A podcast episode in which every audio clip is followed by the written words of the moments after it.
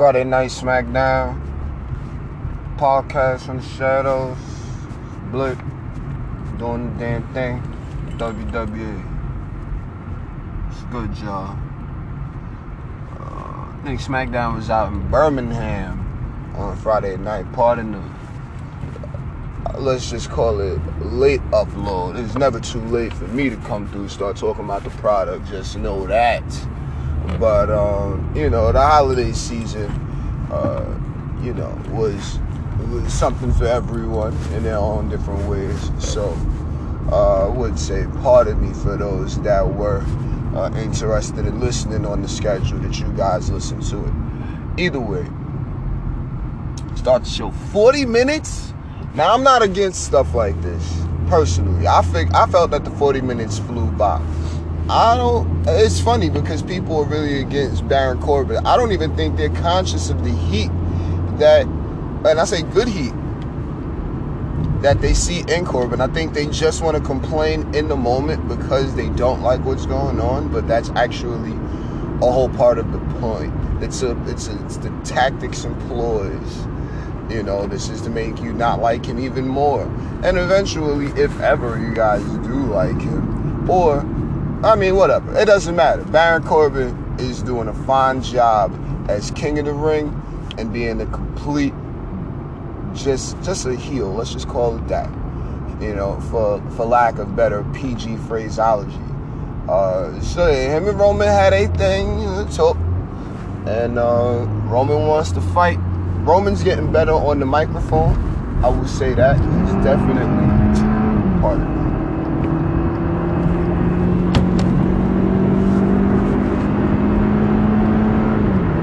Definitely uh, putting in more effort as a you know as as the top slotted star in the company, and I can definitely appreciate that a great deal.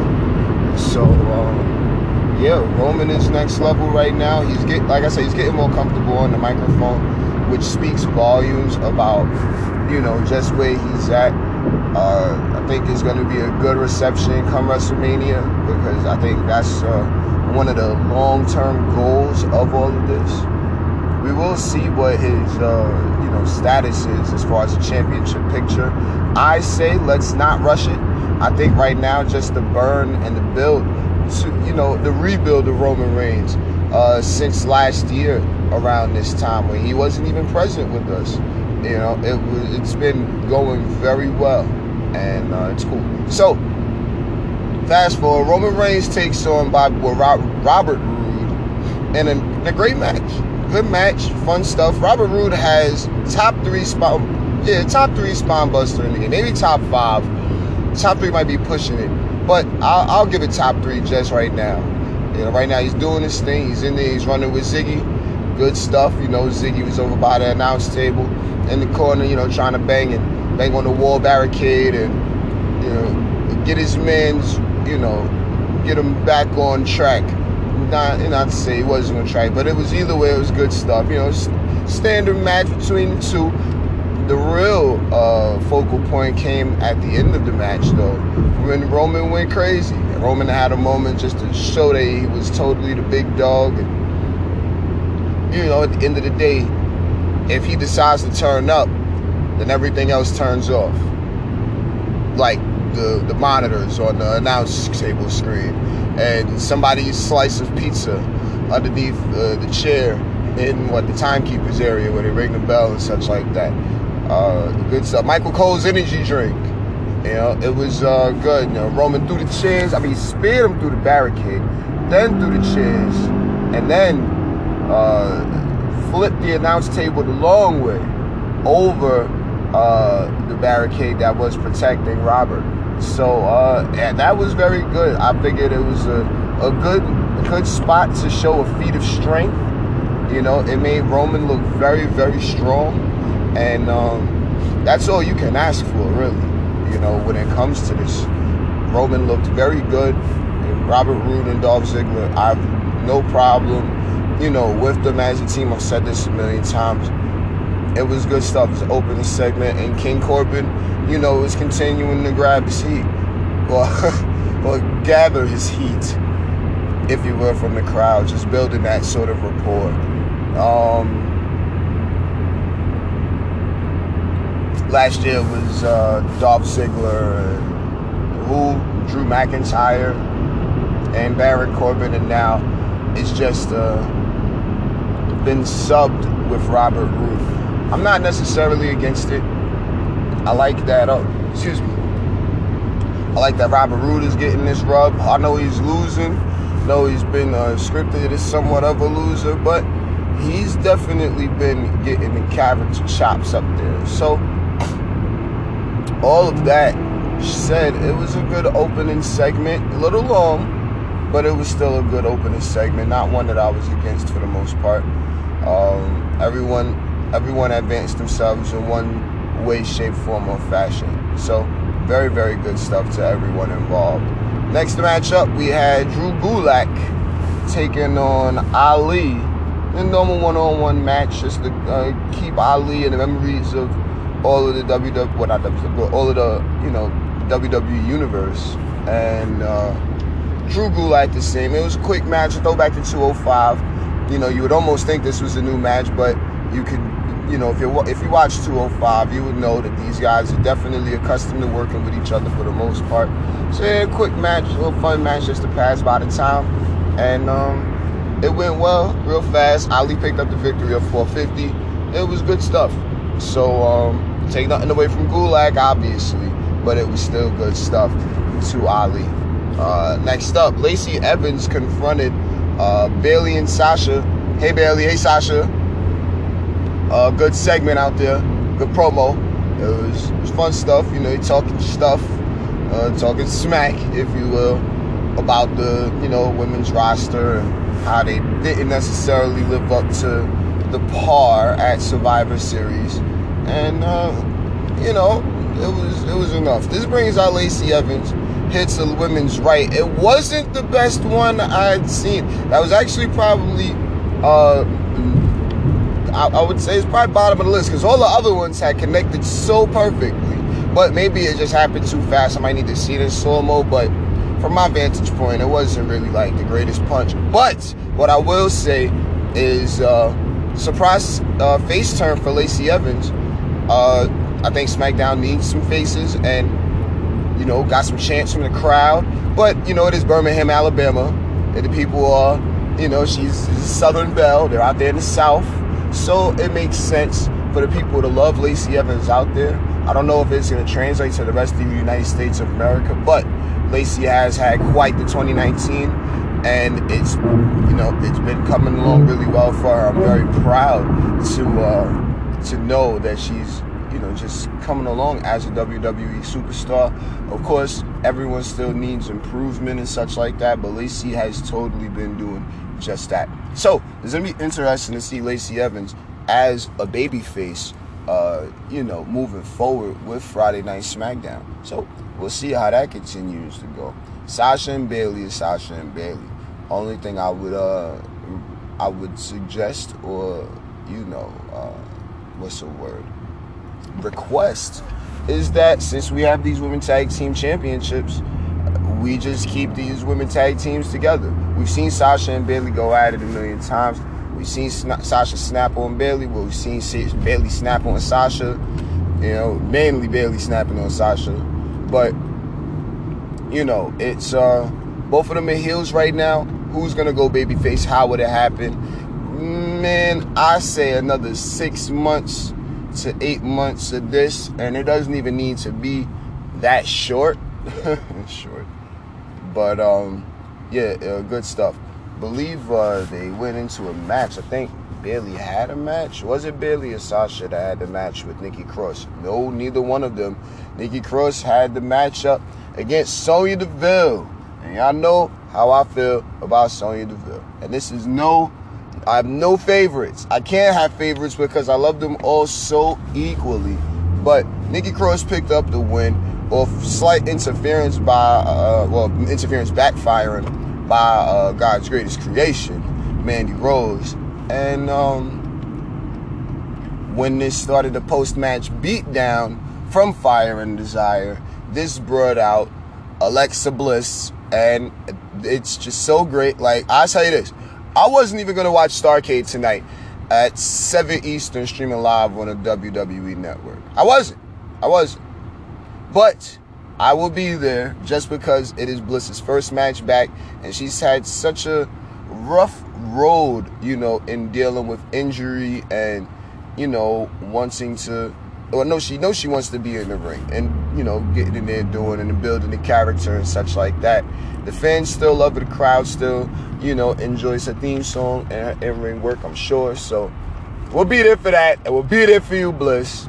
Not taken away from anyone else, but it is special to have your first match back after a while. You know, to get cleared for in-ring you know, it's not necessarily uh, always guaranteed. So, um, good stuff.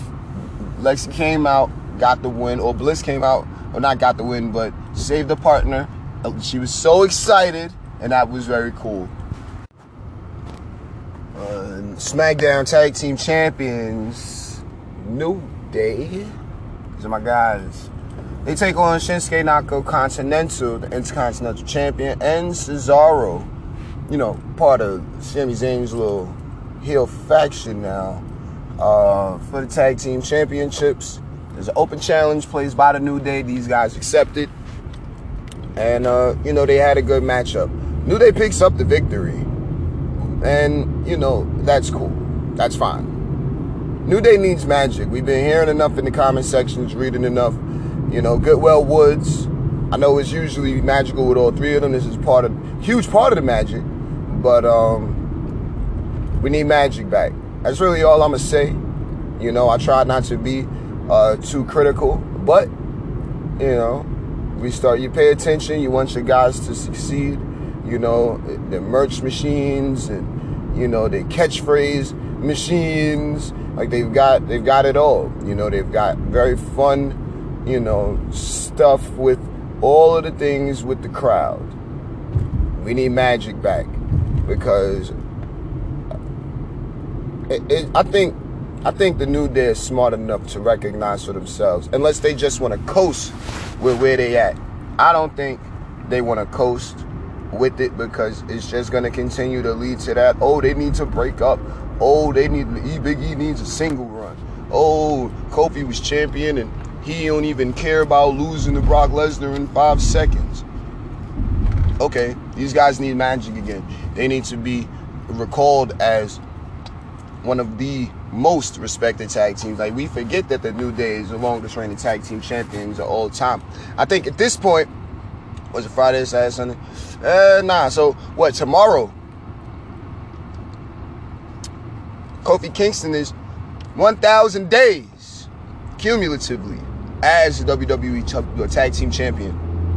And that speaks volumes. So this team needs to be respected a little bit more in the comment section. I don't like the disrespect that I see, but at the same time, hey, it, it, eh, you know, you take the criticism and you move forward. You know, you apply it or not. So that's my only thing. New Day needs the magic back. I'm not saying they lost it. I'm just saying they aren't necessarily using it. So that's all I got for that. And I mean, it was a good match.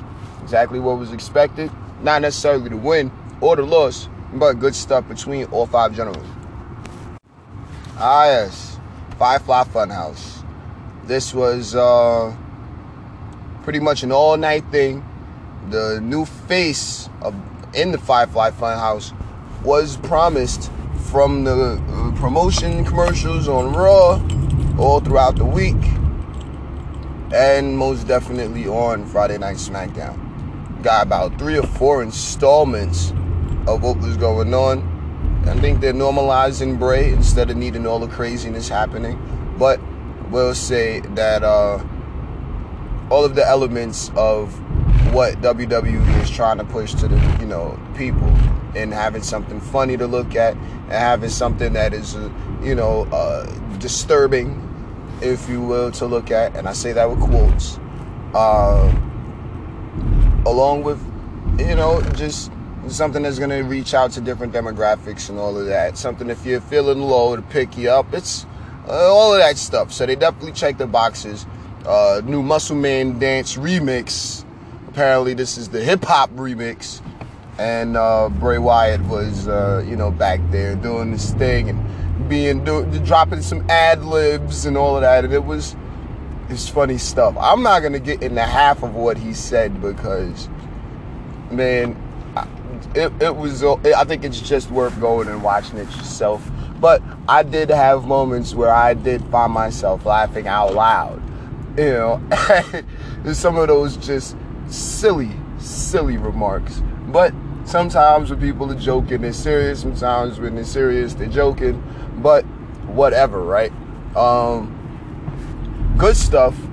Uh, Daniel Bryan had been perplexed all night, been bothered and thinking deeply about, uh, you know, whether he was gonna go and play with Bray again for the Universal Championship. Had Miz, I heard a good one. Her guidance counselor Miz backstage giving Bryan a, a pep talk or something of the sorts. Hey man, you don't need to fight him, or you do need to fight him, or you should or shouldn't, something like that. But uh, definitely raised a good point in superstars changing. We've seen some of this stuff online with some of the more respected dirt sheets purveyors, and um, it was uh, it's all right, you know. Everybody that fought the Fiend changed. Seth Rollins changed. Finn Balor changed and they changed for the worse. Please. Now I, I ain't really one that I, I, I'll say like this. I don't like the clown mask, but that's part of the point. It's always smiling. It needs to have different emotions, which looks looks just silly. But whatever, right? It does, that's like a silly critique that doesn't even matter. Like it's fine, it works. But um, first of all, Finn is at the top of his game right now. I couldn't even. I didn't. I was. I can't. Couldn't stand Finn, but I was not a huge fan of Finn. Now he's back on NXT, and he's looking like a hero each and every time he comes out there. I believe we all know Seth needed some kind of revamp to the character. Now you can feel however you want about Seth with needing help and oh he's not a great baby face. He's only he's only a good heel. Oh he's he can't. He needs a crew with them. Like all of these opinions, all of these casted shadows. Oh, uh, it, it's like yeah, you're gonna feel how you want anyway. I personally think that Seth is. Uh, what are you doing? Pardon me. I think that Seth is just fine whether he's on his own or whether he has people with him. But there is strength in numbers. So I think he's in a better position now also after uh, taking on the Fiend. Fiend helped him, whatever. If we, uh, it's just, you know, don't look into it too, too deep. Because at the end of the day, we're worried about what Bryan is doing. Bryan's saying he changed after facing the Fiend. Uh, whatever. Fast forward to the ring in the main event segment. And we get DB and you know he's talking to the fiend and blah blah blah. The fiend is man his word because he promised that there'd be a you know new face in the funhouse.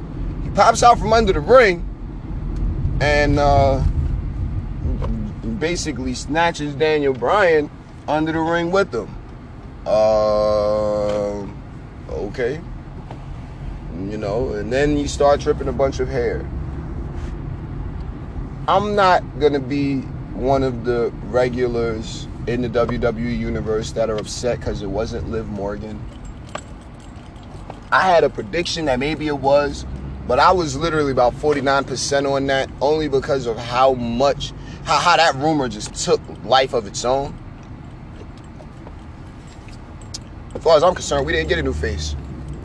Got a new title. What is that the new face? Am I a fan of the Fiend's championship belt? Not exactly. Doesn't. Eh, it's not very appealing to me personally. Like, call me old fashioned, but I don't see not one WWE logo on that. So, and this is just me. I could be an individual in that.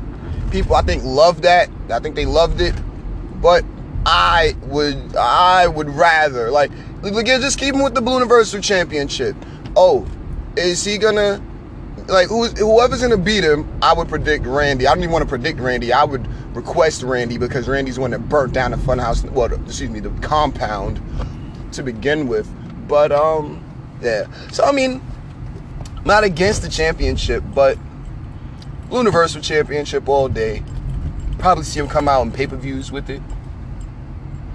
We'll see how it goes. Um, I'm, I'm eh, but the big story is uh, Dave Bryan got ripped underneath the ring, drugged straight to hell. Shouts to Michael Cole, and um, yeah, it was you know start ripping hair. Now were they quickly shaving Daniel Bryan?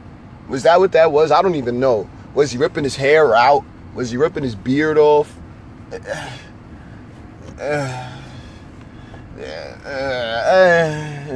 And then it was a it was one of those cliffhangers. Now we do like cliffhangers, you know, make you want to watch next week. But that didn't necessarily excite me. That was it was just like what, you know. So so you're telling me we're not even gonna get live, and and we're not even gonna find out like like what, like, huh? We spent all that time just to find out that Dave Bryan was was getting a shave, trolling at his finest. so I wasn't upset about it. It's, it's whatever. But all in all, a, a quick episode of SmackDown flew by, and, and it worked out well. So shouts to everybody to bring you the podcast each and every week. Part of my lateness. It's all good, I'm sure. And um, yeah, tomorrow's Monday Night Raw. Tonight is Starcade. I may cover it, I may not. I don't feel like it. I don't think I'm gonna cover it, just because you know it's uh it's a different type of event. It's a little bit more of an intimate event. I think it's a WWE thing, you know, with this one. And uh, yeah, so I will catch you guys I'm assuming a little while for the Monday Night Raw recap and review. So be responsible with your power, folks. Till next time, peace.